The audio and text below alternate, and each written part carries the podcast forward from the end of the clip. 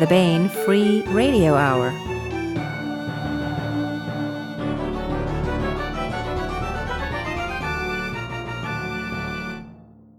On the podcast, strange weather in Overwhere? In Overwhere. Plus, part one of DJ Butler's conversation with David Weber about In Fury Born. And we continue our ongoing audiobook serialization of John Ringo's Live Free or Die, all right now.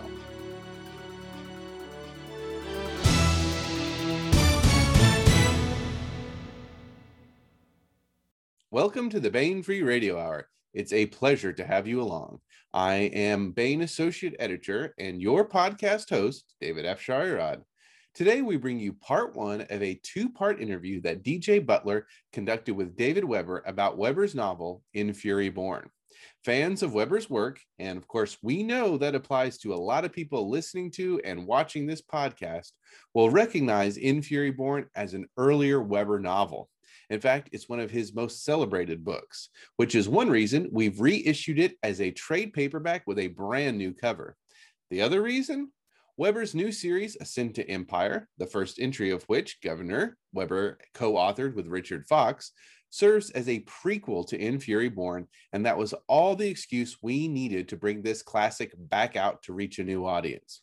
As is always the case with David Weber here on the podcast, the discussion with DJ Butler was far ranging and interesting and is sure to please old fans, new fans, and future fans of In Fury Born. But first, the news.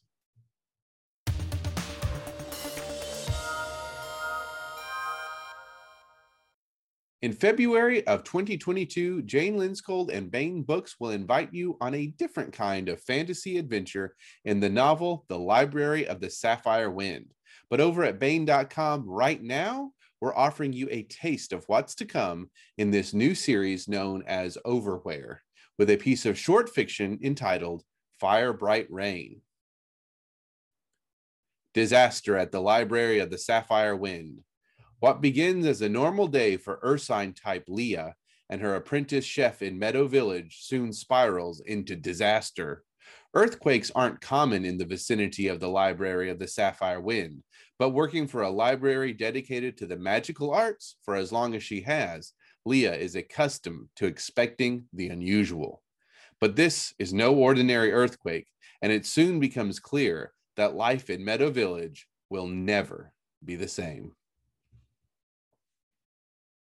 That's Fire Bright Rain, a new prequel story to Library of the Sapphire Wind by Jane Lindskold, and it's available to read free at Baen.com right now.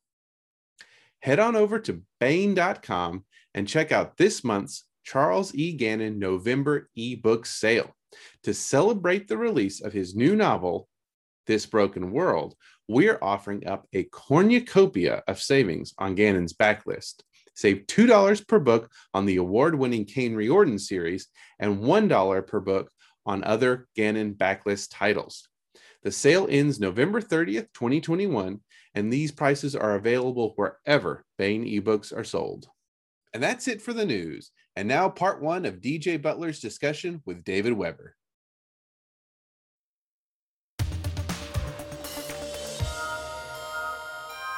Um, all right. Well, uh, welcome. This is DJ Butler. I'm here with David Weber to talk about his uh, new release of In Fury Born. Uh, it's out now in hardcover and in all your favorite ebook formats, always DRM free if you buy them at Baen.com, of course. Uh, David Weber is an American science fiction and fantasy author. He was born in Cleveland, Ohio in 1952.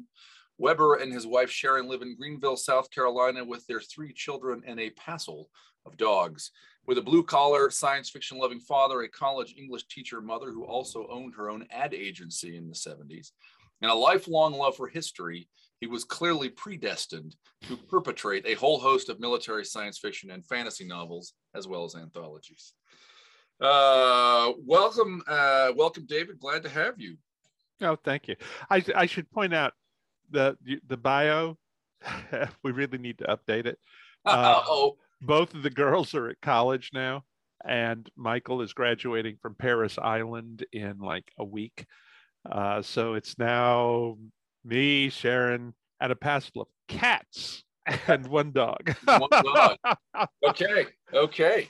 We'll uh we'll have to get that updated uh, updated for next time. yes, life changes. Life changes. Uh, yeah, that's funny. I had a I had uh, I interviewed Chuck Gannon last week and had a similar ran into a similar issue. Um, Yeah. So well, you know, it's it. You, you just kind of. What was it? Satchel Paige said about never look back. Something might be gaining. Yeah. Now I want to I want to start out with uh, observing that this is a reprint of a novel. Now, Mhm. according to Amazon, I have to tell you, it was released in the year 1600 in Middle English. Yes, well, I I plagiarized the whole thing from Chaucer. I mean, Yeah. you know.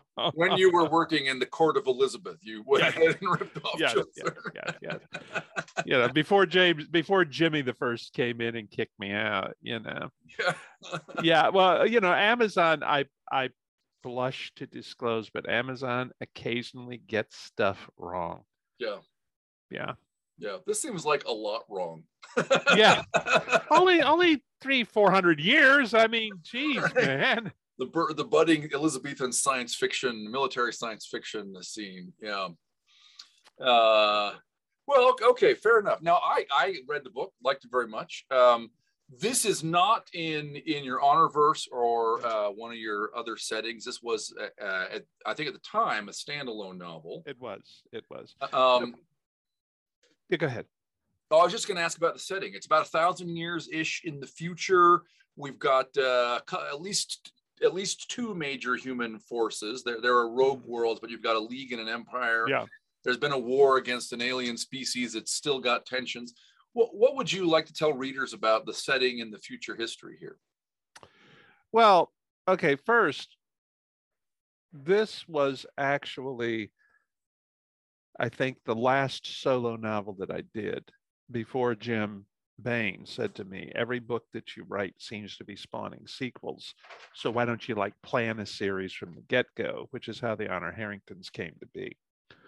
Um, I really don't know where the um, the uh, idea for this book came from. Um, every so often, I'll have a story idea that just sort of arrives full blown. Now, that doesn't mean I know everything about it, but it's like I know, okay, this is the story I'm going to tell. Now I got to write it to see how it comes out, you know, kind of thing. Um, this one was particularly strange in that I wrote the entire uh, path of the Fury. Okay, let's go back and talk just a minute about the anatomy of In Fury Born. Okay. The original novel set in this universe was Path of the Fury, which is actually the second half of In Fury Born. And it was one of the last of my books to come out in mass market paper for as its first release. And I had a bunch of people who wanted it in hardcover, and I'm telling them, you know what? They don't usually go back and do mass market paperbacks in hardcover. But I knew a lot about uh, Alicia DeVries, my my heroine's um, earlier life that I hadn't put into the book. So what I decided to do was to write a complete prequel, and then bind it into the same covers as the existing novel. So I had a few people like, oh, well, it's just recycling the old book. If you actually look, the word count more than doubled. And there's a bunch of, of new material in here. Yeah. Okay, now, the really interesting thing to me was that I wrote the entire original Path of the Fury in less than two months. I never had a book come together that quickly for me. Um, and I've never had a book come together that quickly for me since. Uh, that was one of the reasons that I stayed away from the prequel as long as I did, because I was afraid that if I couldn't match the the speed and the energy with which the original book came out, there would be a really discernible difference between them.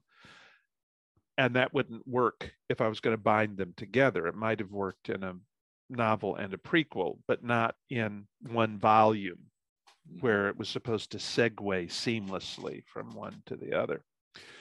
Um, but finally, I decided I would go ahead and do it. And I don't think most people could tell any difference at all between the the voice of the two halves of of the book.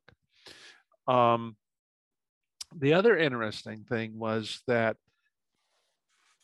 about two months after I had turned the novel into Baen Books, uh, my uh, sister-in-law sent me a filk song by one of my favorite filkers that I think had just come out. You know, I certainly was not aware of it. And it's from it's from Leslie Fish, and I think the title of it is Fury.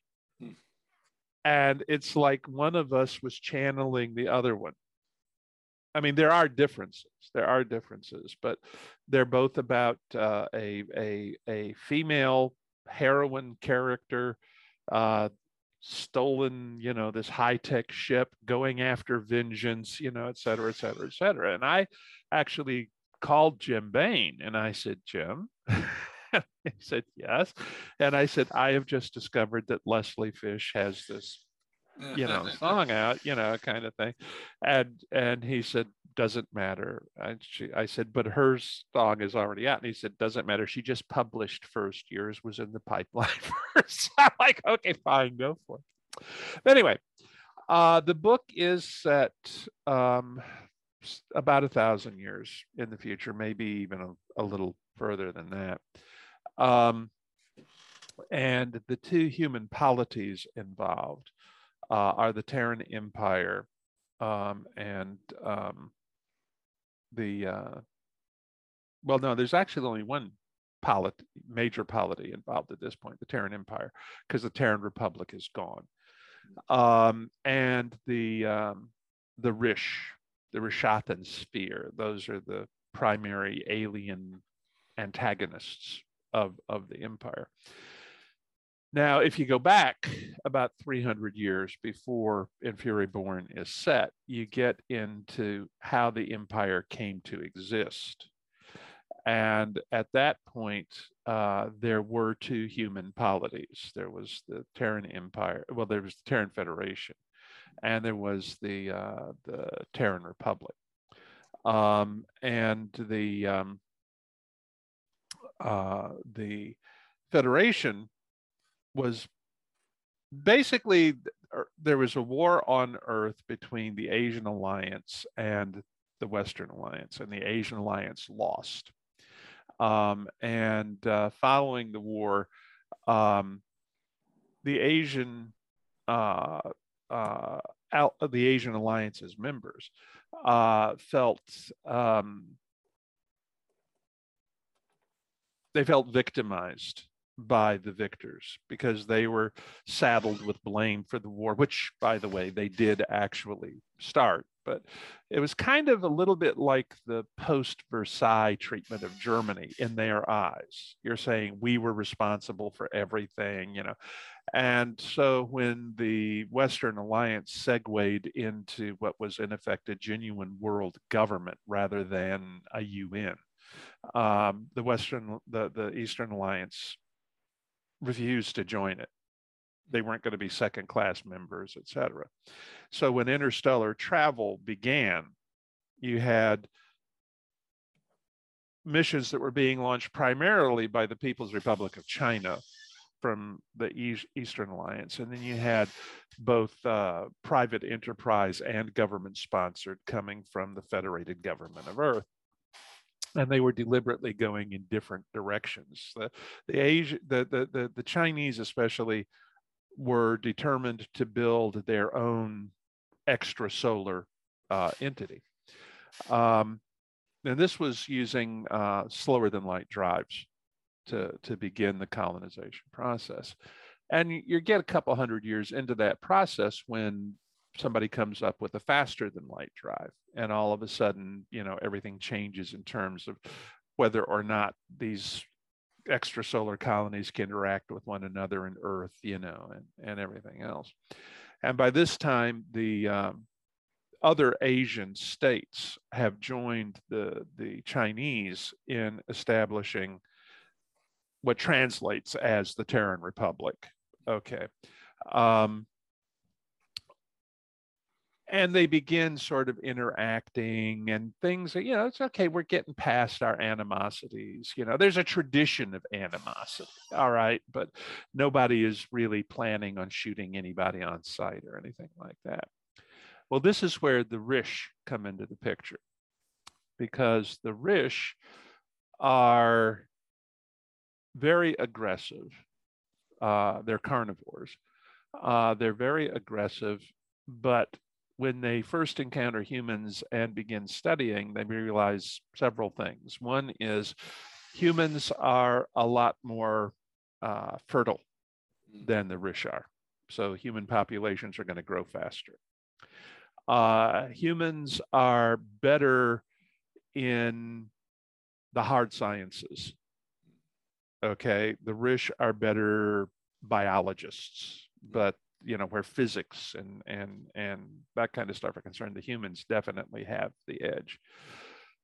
It's not you know a stupendous edge but it's an edge. By the time we get to in fury born the humans have a huge edge because the rish are unable to uh, neurally link with computers which the humans can so in more fighting terms, they're really screwed when it comes to reaction speed and whatnot up against a human unit. But the other thing that they discover about humans is that humans like much lower population densities than the Rish do.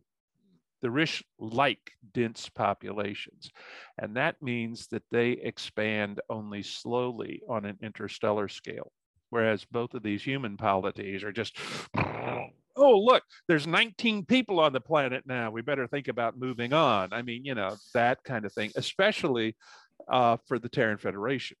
Yeah. Okay.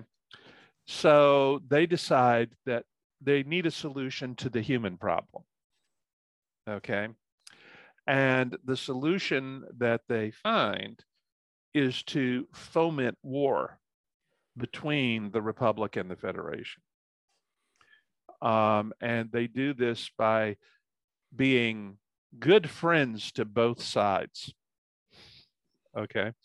Uh, and but they are quietly finding and and backing lunatic fringe groups, especially in the in the republic. Uh, they are helping uh, when when incidents arrive, being in you know honest broker between the humans and the and between the two bunches of humans and telling both sides well look you know you guys are being reasonable but these other guys i mean you know we're doing the best we can but they're just really you know kind of thing. And then they begin actually funding and carrying out themselves terrorist incidents that they can blame on on the republic and eventually, they take this long standing tradition of animosity, which had largely died down, and they've kicked the pot to the point that there is a huge amount of distrust between the two human polities. And then, I don't think we've touched on this in any of the books, the actual event, but they actually carry out a major attack that kills several million humans and they use a Republic registry ship to do it and then blow the ship up so there are no survivors. And the Republic is like, well, we didn't do it. And the Federation says, well, who the hell else did it? You know, kind of thing. And it goes downhill from there and turns into a shooting war. Well, the Federation is substantially larger than the Republic. So it should have been a very short war, except that the Rish, after declaring neutrality, are secretly propping the Republic up because we like you better than we like them. You're not as aggressive as they are, you know, et cetera, et cetera, et cetera. And what they are actually planning on doing is letting these two human polities bleed each other um, until one or both is on the brink of collapse and then they're going to launch an attack that will pretty much sweep the board. That that's the plan. Yeah. Um, and so all of this is 300 350 years in the past by the time we get to Alicia and uh, in Fury Born. It's actually what uh, Richard Fox and I are, the story Richard Fox and I are beginning to tell in the prequels to this. Uh, Governor, which came out, what, July? No, it's been out longer than that. Um, this year. Beg beg your pardon? But this year, it came out this year. Yeah, it did come out this year. Anyway, so by the time Alicia comes along, what's happened is that the Rish, their plan kind of miscarried just a little bit. Um, they decided it was time to launch their attack because the Federation was having a civil war that eventually wound up creating empire. The Republic was on the rope, so we're going to take out the Republic, just sweep right through there, and then we're going to go ahead and take out the, the Federation. Well, the Republic turned out to be a whole heck of a lot harder to digest than they thought that it would. And by the time they were sort of ready to go deal with the Federation, there was no Federation. It had uh, transmuted into the Empire. Uh, and the Empire, under this very charismatic first emperor that they've got, knows who was responsible for a half century of war and 50 billion dead humans, that it was the Rish who were responsible for it. And so the war weariness and the collapse that the Rish were counting on is something very different when the final confrontation between the, the empire and the sphere begins. And the Rish get their butts kicked pretty, pretty quick. Um, as part of the um, the peace settlement, they're forced to disgorge all of the human worlds that they had occupied. Some of them are annexed uh, immediately to the empire, some were occupied during the fighting. Uh, the others become independent polities and in what were the old Republican worlds. Um, and uh, they become uh, what's known as, as uh, rogue worlds um, in that they don't belong to the to the empire. It doesn't necessarily mean evil. Some of them, you know, and there's a lot of revanchism uh, in some of these these uh, planets where the where the empire is concerned. Uh, even though the empire has allowed them to go their own way rather than you know occupying. Uh, meanwhile, the empire is expanding its borders gradually into the old Republican sphere. Um, but it is not, you know, this bare-fanged conquest, even though it is deeply resented by some of the folks involved. So that there are various, like, you know, uh, freedom uh, organizations that are dedicated to carrying out terrorist attacks on the empire, trying to destabilize it, trying to destabilize the referendums under which planets on star systems actually seek membership in the in the empire, you know, et cetera. And uh, the Rish are giving the fire a good kick whenever they think they can get away with it. So all of that brings us to Alicia. Um, and uh, Alicia is, I think she has an interesting parentage because on her mother's side, uh, her grandfather is one of like the two living holders of the Banner of Terra, which is the Congressional Medal of Honor and he is pretty much universally known in the Marine Corps as the Sergeant Major uh, kind of thing. And um, you find out uh, when you read Governor, um, the star system where an awful lot of the action takes place in Governor is the star system that Alicia's mother's family comes from. So you begin to understand why they are very, very loyal to the House of Murphy uh, and and the Empire but uh, her dad's her grandfather's a marine and she really wants to be a marine. Her father uh, is um, an Uviti and they are uh, a mutation hmm. uh, of of humanity. Um, and they are known for their their their drive to build consensus rather than embrace conflict Okay, they are not the guys you're going to see in the military. This just isn't their thing. Now, her father happened, they happen to be very good diplomats because it's their nature to seek consensus to find an answer, you know, short of shooting. And her father is a very uh, effective uh, and relatively high placed uh, diplomat but most people looking at that parentage are going to go like, eh, I don't think you know she's going to but she does. She goes into the Marines. She uh, enlists very young. Um, she made a deal with her father. She'd complete her college degree first, which she burned through in like two years, you know, kind of thing. And he held up on his end. If she still wanted to go into the Marines, he would he would back her. Um, and uh, so the first half of In Fury Born uh, deals with her uh, her childhood briefly uh, and her uh, marine career. Uh, and at the end of the of her uh, marine career, um,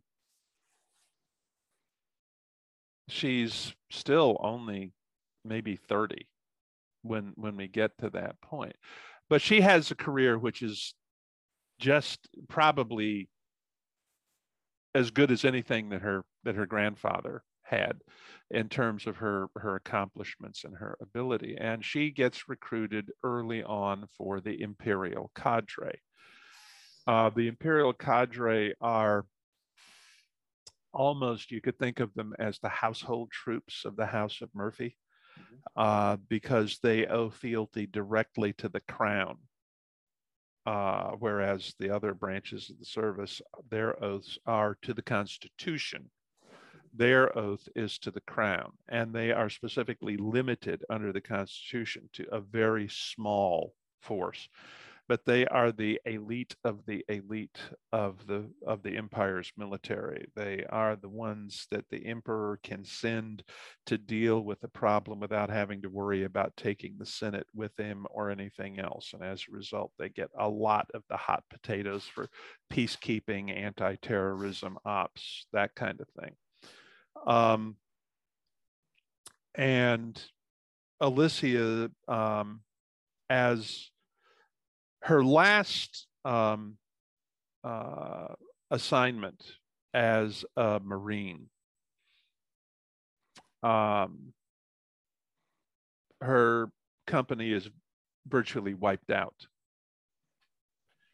Um, she, well, wait a minute. Let me let me sorry, sorry, sorry. I'm, I'm, that's not her last mission as Marine. It's her last. Okay. All right. So she gets recruited for the cadre after uh, a really working well. Okay. Um, and she is the youngest like master sergeant in the history of the cadre when she's when she's recruited um, and they get dropped into something called the Shallingsport raid after she's been a member of the cadre for about two years, maybe three.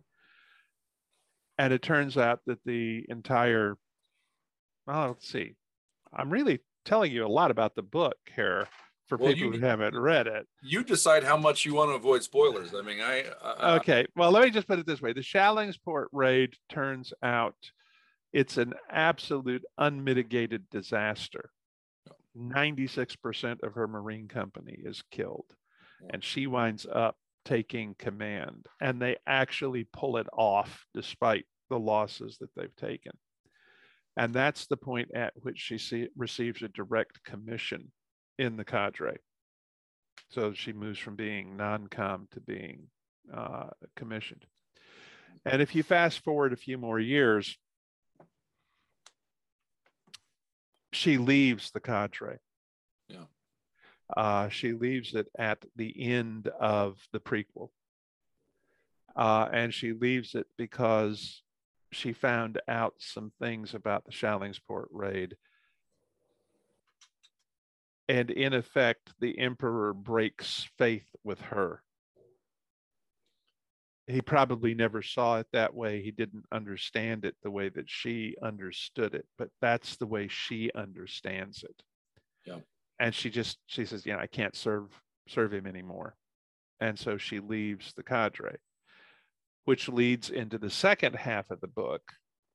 Yeah.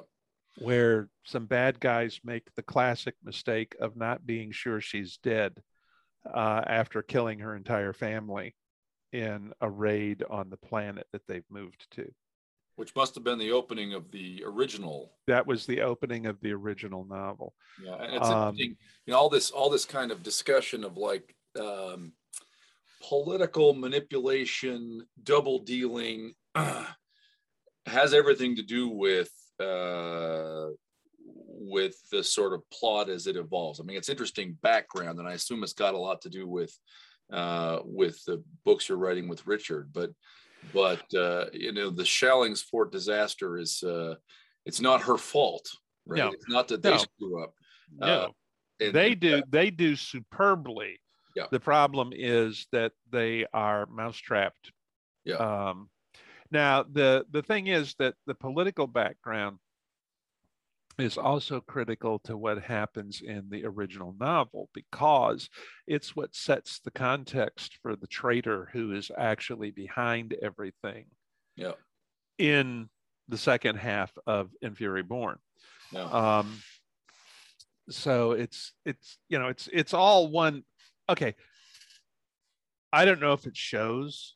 Okay, but I like to get at the politics behind why things are happening in my books. Sure. Um, and um, Toni Weisskopf and I were talking one time, and she she told me her definition, of the difference between military science fiction and militarist science fiction. And I said, yes. And she said, okay, military science fiction, as she understands it, is written by people who have an understanding of the military and an understanding of the historical context that leads to conflict uh, and and you know how you get from here to there and how militaries operate when they're actually fighting a war. She said militarist science fiction is written by people who don't have a clue about any of the above but want to write a book with blowing up starships in it. And she said, and the result is that there's all kinds of loose ends flapping in the breeze that anybody who does actually understand the military and and and military history is going no no no no no no no no no no no no no the whole time they're reading it and it makes it difficult for people like me for example to suspend disbelief when i've got somebody who clearly does not understand uh, how this would this would have to work. Um, so for me, when I'm setting up the the background for a conflict, it's important that the conflict that I'm setting up be internally consistent, and that the humans who or or aliens who are reacting to events are reacting in a I hesitate to say rational because too often it's, you know, reactions are emotive rather than than reason, but are reacting in a realistic fashion Hmm. to the stimuli that is coming in and driving them into the kind of of uh, a situation where somebody is actually willing to kill other people, if you see what I'm saying. One of the things that I feel very strongly about is that if you write a story in which only the bad guys get killed, or if a good guy gets killed, they're not one of the central characters and they die instantly, you know, kind of thing. Or if an important character gets hit, it's a wound that allows them to continue fighting, you know, they're they're going to be fine, you know, et cetera, et cetera. You're writing pornography. Okay. I mean, splatter porn. Um, the truth is that just because you're the good guys doesn't mean that you're bulletproof. And the truth is that if you commit to a military solution to a problem, the one thing you can be absolutely sure of is that you're going to kill a bunch of people you didn't mean to kill. Okay. You're going to lose people you didn't want to lose. And a lot of people who otherwise would have been alive are going to be dead at the end of the day. Now, that doesn't mean that you always have an option that involves not fighting, but it means that if you're going to commit to an actual armed conflict, you should be damn sure before you do it that number one, you're aware that there's going to be a price that's going to be paid, not by you as the political leader or whatever who, who launched the war, but by the people who actually fight it and get in the way of it and get chewed up by it. There's going to be a price. And that what you are hoping to accomplish is worth the price. And that's one of the decision points uh, that I try to put in front of the political leaders in my books. Yeah. Okay. And the, if you if you take a look at the villains in my books, the difference between the good guys and the villains in my books is the good guys are almost always responsibility takers. Okay. Uh, if there's a problem that they can fix, it's their job to fix it. It's not their job to say, you know what, I didn't cause this problem. You know, let somebody else deal with it. Um, they are the, the the good guys are the ones who say, okay, fine. You know, somebody has to defend this planet. There's a really good chance we'll get killed doing it, but if we don't do it, nobody will do it uh, which was kind of the motif of the honor of the queen and the honor Harrington series. The villains are the ones who evade or shirk responsibility or who manipulate the system for personal uh, gain and don't care who gets hurt along the way. Okay. So one of my villains can be somebody who is deliberately setting out to victimize other people, but can also be somebody who just didn't give a rat's ass or didn't think it through.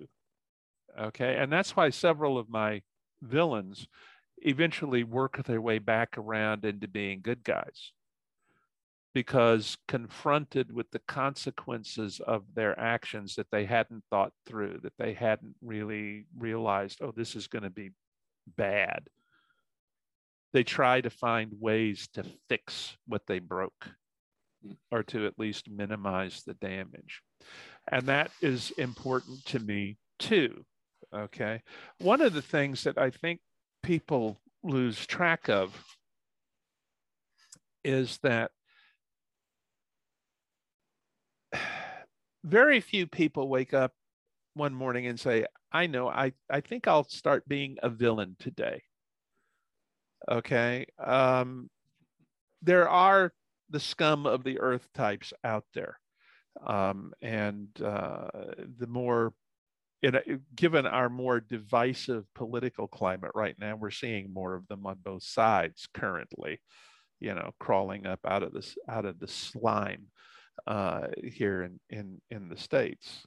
Um, and we are seeing it on both sides. Okay. The situation engenders that kind of a thing.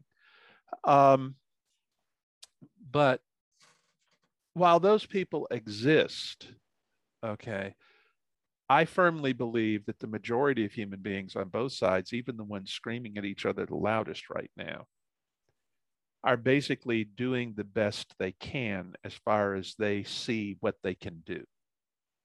Okay.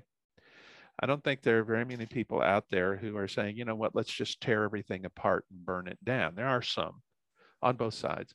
Most people are just at a point of not being able to hear the other side right now, to, to, to, to fully understand the other side.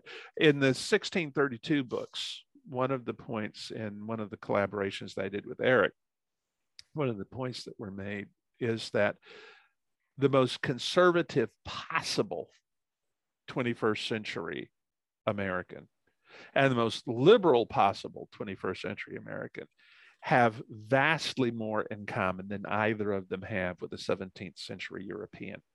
Hmm. Or for that matter, a whole bunch of other countries right now in in in this in in the in the 21st century. Uh, and we're basically fighting amongst ourselves over the tiny percentage of our values and whatnot that we don't hold in common, or over the best way to accomplish the same ends. Okay. Those aren't villains. Even the ones that piss me off the most aren't villains. Okay. The villains are the people who say, you know what, we got all these folks out there who are really, you know, really upset over situation X. How can I game it from a power perspective? Or how can I be the one who makes a makes a bundle off of it and steers the situation to accomplish those sorts of ends? Okay or they are the people who ought to be stopping that sort of behavior and aren't for whatever reason. Okay. Those are the villains in, in my books. And those are the villains in um, in in Fury Born, mm-hmm. really, uh, in in a lot of ways. Um, and that's sort of my long-winded way of saying that that's why I have to build political context into the backstory mm-hmm. for me is to is to establish number one the the causes of conflict and number two the immediate actors in the creation of the conflict if you follow me.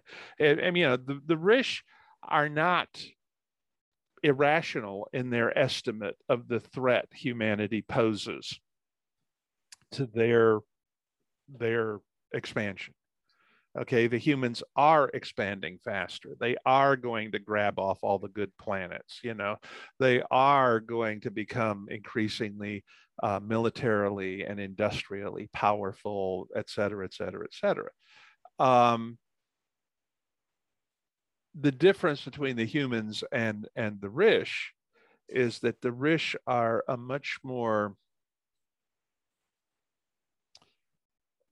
they are a much more they have a much more centralized view of of how this conflict should work out. The humans are going off in like all sorts of directions at once. The Rish are very focused, okay? And they also don't see any reason why they should worry about how many humans they kill in the process of of protecting their own power structure. Um, so from that perspective, from a human perspective, they're they're awful, terrible people.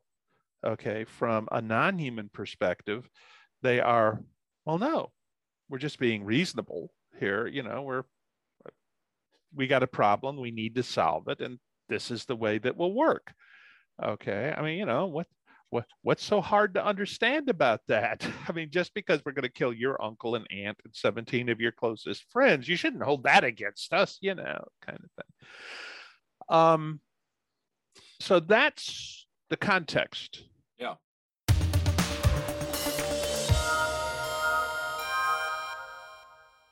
And now another installment in John Ringo's Live Free or Die.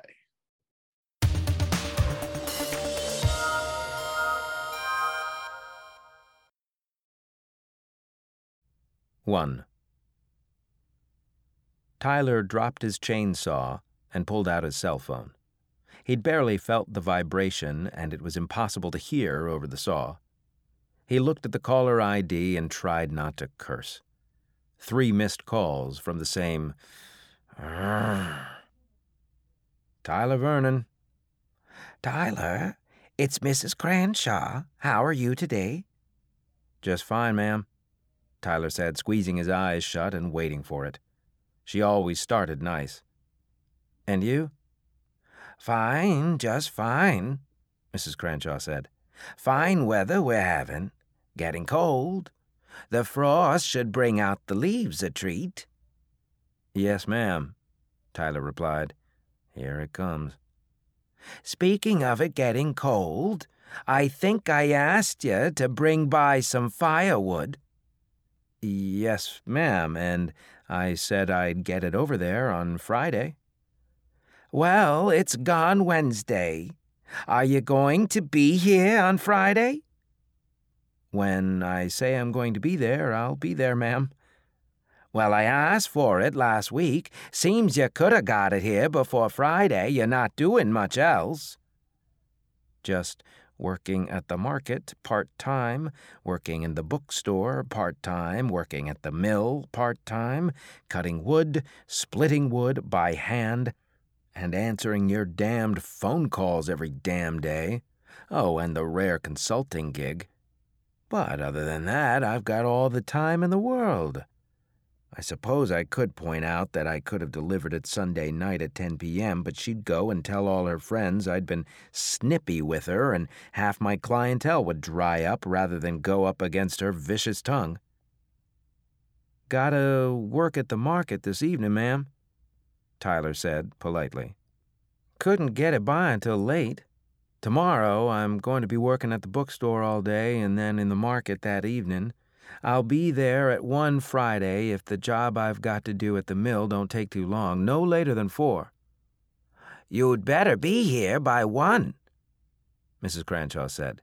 I don't want to be without wood this weekend. Yes, ma'am, Tyler said. You be with the Lord, Tyler Vernon, Mrs. Cranshaw said, and hung up.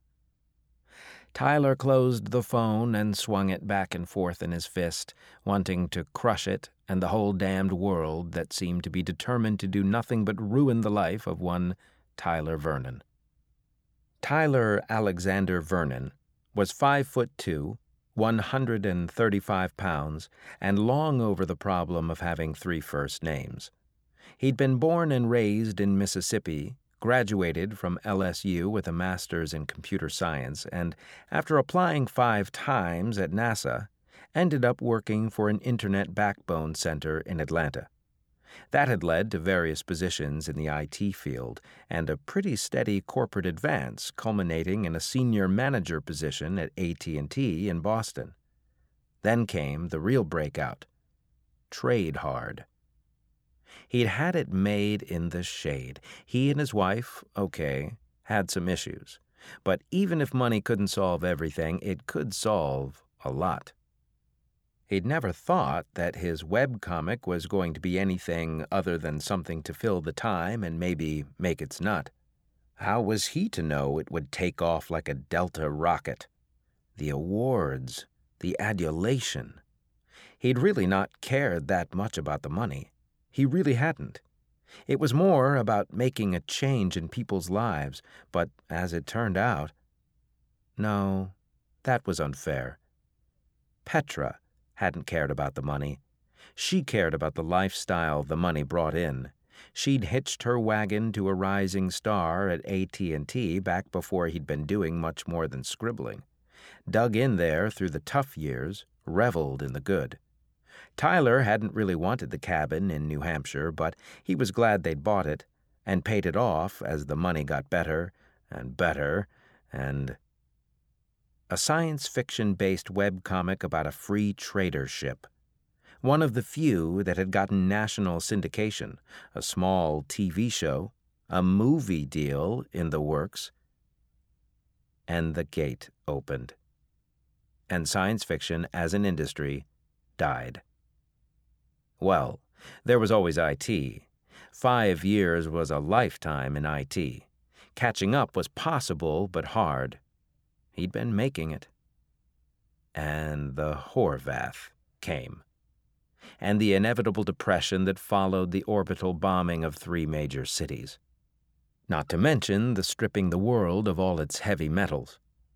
And like one of those rocks tumbling towards the planet below, his life had gone into freefall. The fiery re entry culminating in the plasma explosion of the divorce. And now he lived in a cabin in the woods and saw his kids when he had any time between working five jobs. He put his phone away, picked up the saw, yanked it into life, and applied it to the oak he was chunking. Hard. Tyler, Chuck needs you to work on Saturday. Steve Mormon was the night manager of Max Market in Franconia. Tall, stooped, and prematurely balding, his life ambition seemed to be to retire as the night manager of the Max Market in Franconia. Tyler considered him lacking in ambition. But despite his current down cycle, Tyler considered most people to be lacking in ambition. Since it was Chuck that needed help, that meant day shift, and there was an issue. He had a gig at a con in Reading on Saturday. The greater SF market may have suffered the fate of the dodo, but fandom just would not let go. There was even some anime still going. He did some quick calculations. He wasn't getting paid for the gig. The only reason he was invited as the artist guest of honor was that he was somewhat famous, local, and cheap. But he still could move some merch in the dealer's room, and people still bought his sketches of Gomez, Frank, and Forella. The market was a little saturated, but he'd still make more sitting on his butt in the dealer's room than working it off in the store. And Saturday sucked. The ski birds from Boston and NYC would be flooding in and asking, Why don't you have arugula? Where's the couscous? The flip side being that if he said no, not only would one of the other stalkers get asked the next time some extra time came up, but Steve, the passive aggressive asshole, would probably start cutting back on his hours. Short term money or long term money? More like medium term because he was not going to retire as the night manager of Mac's Market. Somehow, the con co chair had gotten a Glatun to attend. That decided it. The chance to talk to a real live alien wasn't one to pass up. Steve, I'm really sorry, but I'm already scheduled for something on Saturday, Tyler replied diplomatically. I'd love to work, but I've got a gig in Boston. Uh huh, Steve said slowly. Isn't that one of those convention things? Yes, Tyler said, just as slowly. It's one of those convention things. I can work the evening shift. No, that would be too much juggling in the schedule, Steve said, puffing out his cheeks. I'll just ask Marcia. Sorry about that, Tyler said. Anything else? There's a spill in produce, Steve said. Help Tom clean the oranges. Right away. Tyler took the two crisp twenties from Mrs. Cranshaw and nodded. Thank you, he said politely. Forty dollars seems an awful lot of money for a cord of wood, Mrs. Cranshaw said. Not like I don't already own plenty. Owner of five maple sugar distilleries and over 4,000 acres of maple forest and white pine, one of Mrs. Cranshaw's noted peculiarities was that she was so tight with money she made the buffalo squeal. Go and rate, ma'am, Tyler said. He'd wondered when he started delivering wood to her why he'd been chosen rather than one of the local lumberjacks, you know, people who worked for the old witch. The answer being nobody else would put up with her. Forty dollars is just robbery for firewood, Mrs. Cranshaw said. When I was a girl, cokes were a nickel, a nickel, I tell you. Yes, ma'am, Tyler said. If you tried to stop her, she got mean. Best to just ride it out. And the winters is getting worse. It's these damned aliens. At best, the orbital bombardment of Shanghai, Cairo, and Mexico City had dropped global temperatures by 0.0001%, according to Glatun backed studies. It took a lot more than a few megatons of rock and, okay, some really major secondary fires to disturb Earth's climate. Yes, ma'am. I'm thinking about selling this place, she said. My old bones can't take these winters. She'd apparently been saying that since before her fourth husband died. They'd all been wealthy. They'd all left her all their fortune, and they'd all died of natural causes. Anyone who suggested anything different had better move out of the county. Besides, after husband three, there'd been a pretty thorough investigation, and the final result was dead of stress. Yes, ma'am. Everything seems to go up but Maple Sugar Land, she said angrily. Wood isn't bringing what it used to, not at all. Nor maple sugar. Damn aliens. Hate those damned aliens. Yes, ma'am, Tyler said. He bit his tongue to keep from adding, and so do the Chinese, Egyptians, and Mexicans. They're listening to everything we say, she said, looking at the sky nervously. They're up there, right now, listening to us. While the Horvath information systems did seem to be able to track just about any conversation made around an electronic device, Tyler rather doubted that they were personally listening in on this one. He had a moment's empathetic thought for any Horvath who was, and quashed it rather automatically. Yes, ma'am. Well, she said, relenting a bit, you did stack it neat. I like a good, neat stack of wood. With most people, when you delivered a cord, it was, here you go, and get it off the pickup as fast as possible. All done, that'll be 40 bucks. Not with Mrs. Cranshaw. That firewood had better be stacked in a neat and tidy cord on her back porch, which took about five times as long as just dumping it in the yard. Speaking of time, ma'am, I'd love to stay and chat, but I've got an event in Boston where I'm the speaker, and I need to be going. Speaker? she asked incredulously. About what? The web comic I used to do, Tyler said evenly. Oh, yes, Mrs. Cranshaw said, with the most perfect note of neutrality that descended past condescension and straight to contempt. You used to do that comic thing. yes, I used to do that comic thing, Tyler said. And now I'm going to go talk to people about doing comic things. Used to run in the paper, Mrs. Cranshaw said. Never did get what was so funny about it. And I didn't like all them alien names, couldn't figure them out. Yes, ma'am, Tyler said. Well, if you've got a commitment, you best be to it, Mrs. Cranshaw said.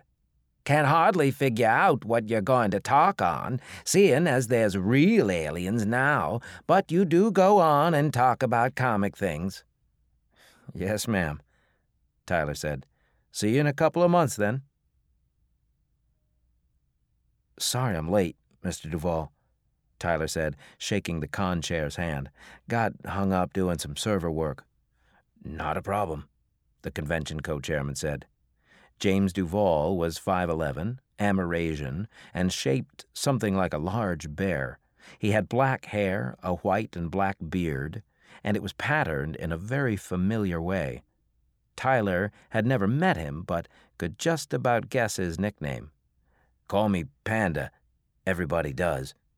You're just in time for the opening ceremonies, which was your first panel.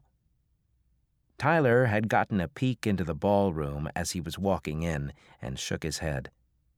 I thought you said this was a small con. There must be a thousand people in the ballroom. I'd say they're all here to see you, Panda said with a shrug. Truth is, they're mostly here to see a real live Glatun, Tyler finished, gesturing with his chin at the alien standing in a corner and watching the pros straggling into the small, walled off area. I won't ask how you got him to attend. Simple, Panda said, smiling thinly. I paid him. More than I'm going to get out of the con, but that wasn't the point. Science fiction isn't dead, it's just become reality. And fandom is still where people who want to work for the future gather. I could go on, but We've got to get going. Lead on, Tyler said.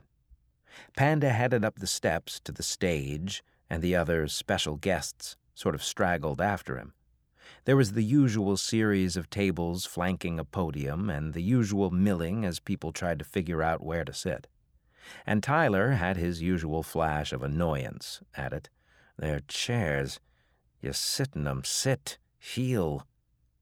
Since the Glatun looked particularly puzzled, he caught its eye and waved to a chair, pulling it out.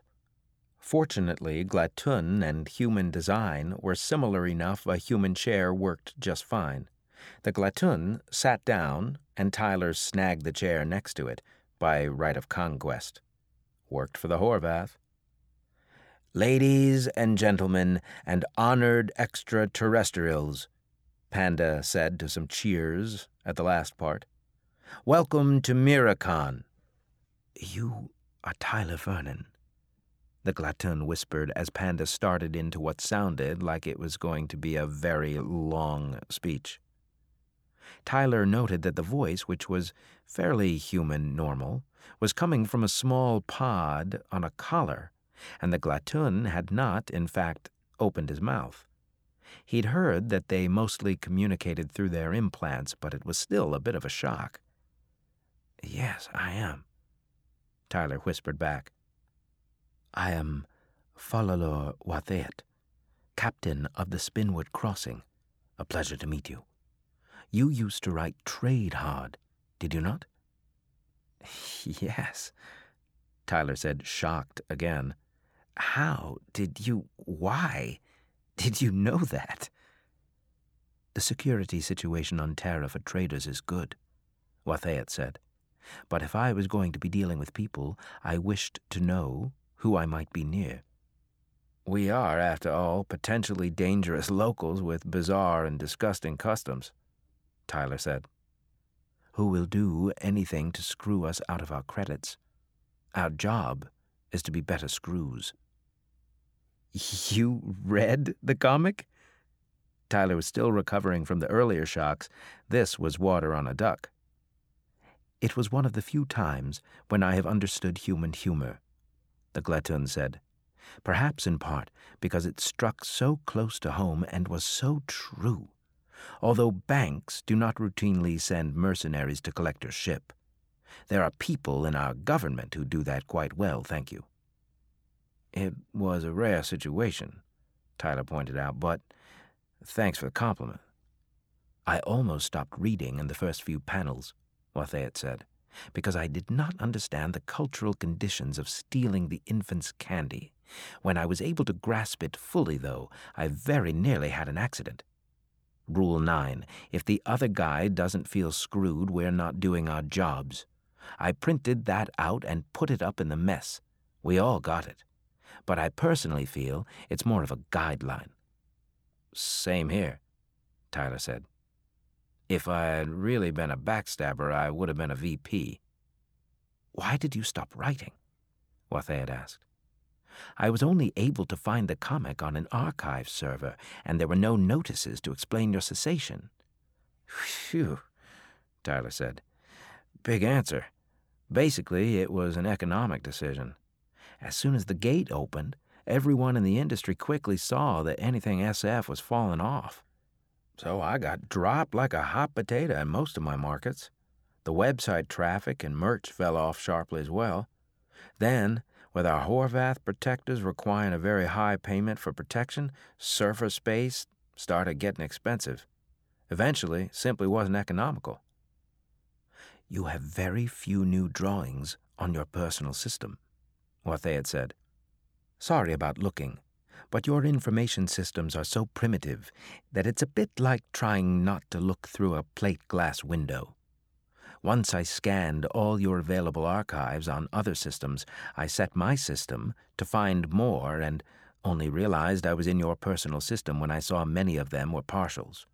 But I think you haven't had much time. Your personal and business finances are terribly screwed up. My apologies. Again, it's rather hard not to look. No problem, Tyler said, gritting his teeth. On another subject, was trading good? No, the Glatun admitted. With the Horvath control of your heavy metals, which were paltry anyway, your world has virtually nothing to trade. Despite that, every time one of our ships comes here, we have to first meet with members of your senior government who ask if there's anything we, the traders, mind you, can do about the Horvath.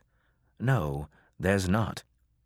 Then we meet with senior corporate representatives who have gathered such things as we might be interested in, and we trade. The pattern is always the same. And really, what am I going to get for folk art? The Venus de Milo is hardly folk art, Tyler said. He'd seen the news. Not to mention the paintings. He paused and sighed. Sorry. I really do understand the situation, probably better in some ways than those senior representatives. Hmm. From your comic, I would say that is the case, but how exactly? Look up Polynesian contact with the West, Tyler said. I assume that is. Yes, the similarities are there. We do not carry diseases, but.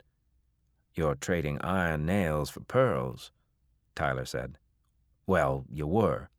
Now our Horvath benefactors receive the pearls as an honorarium for their defense of our system, and we only have coconut husks and carvings to sell.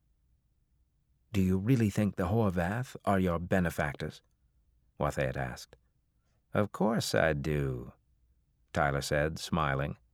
Our Horvath benefactors who find our systems as porous as you do and are listening to this conversation on my cell phone are our friends. Ah, the Glatun said, making a noise something like a sneeze. Don't worry.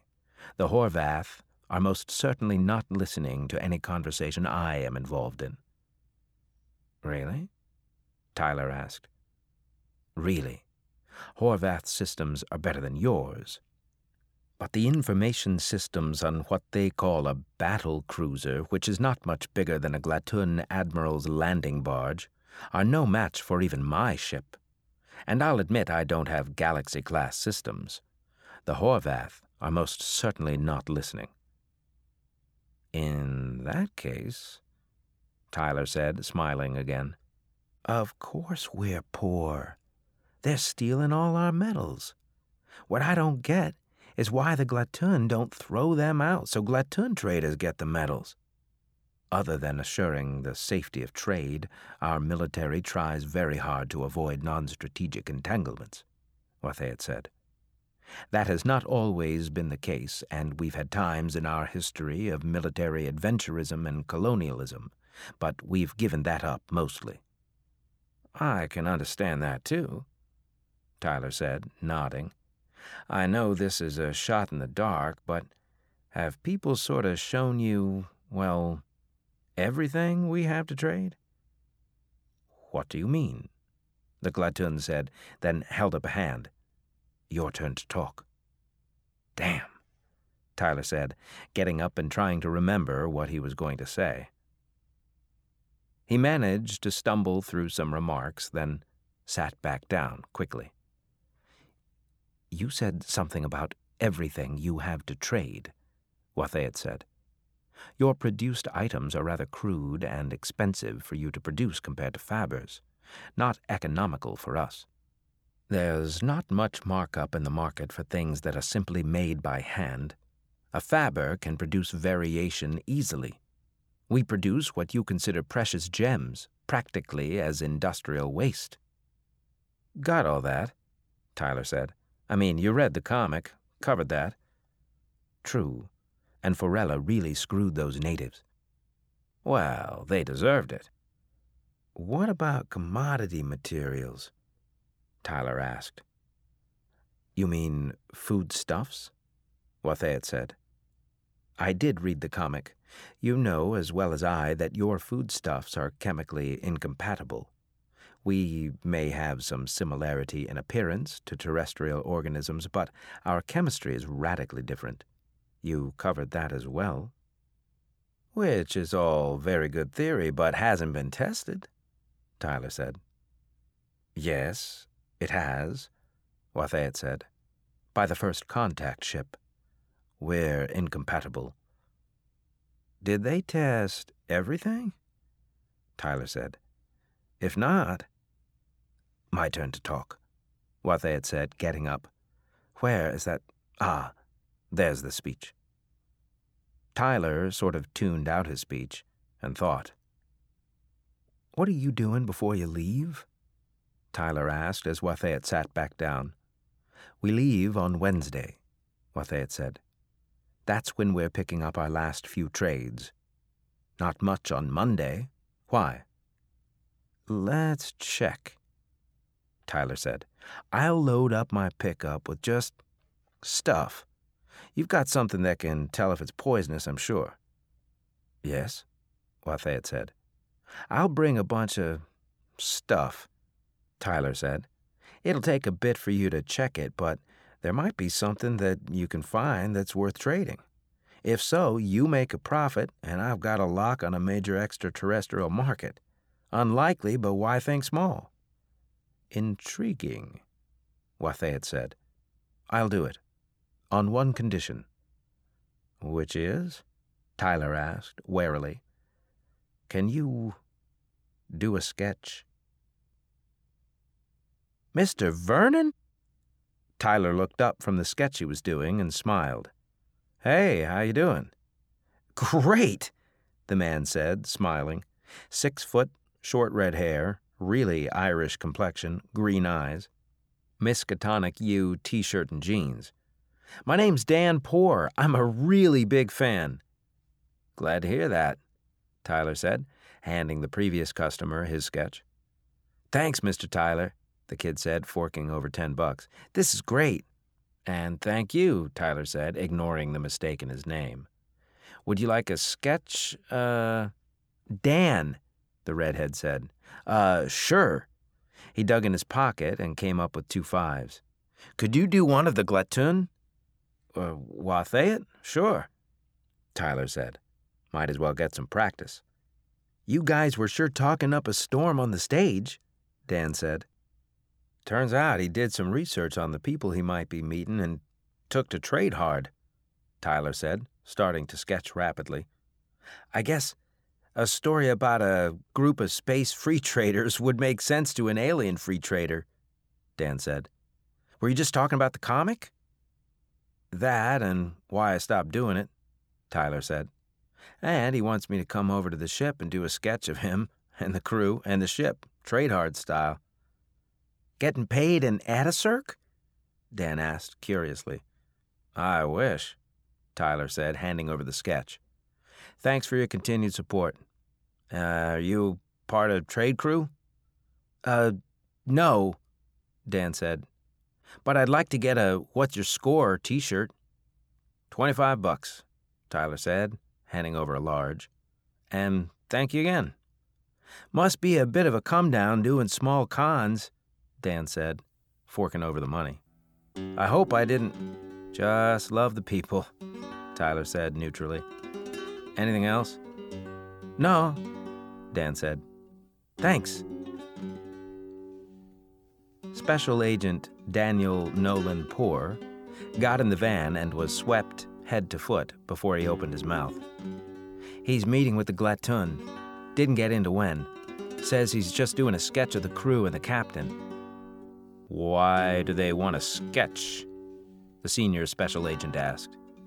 Said that Wathayat's a fan, Dan said, shrugging. Makes sense. Write it up, the SSA said. Longhand. I want somebody with a camera, and I shouldn't have to point this out, but a chemical camera getting shots. I don't want the Horvath or the Glatun to realize they're under surveillance. That was John Ringo's Live Free or Die. And that's it for the podcast. Thanks as always to audible.com and podcast theme composer Ruth Judkowitz. Thanks to DJ Butler and praise, thanks, and gratitude to David Weber for sitting down to talk with us today. Tune in next week for part two of their discussion.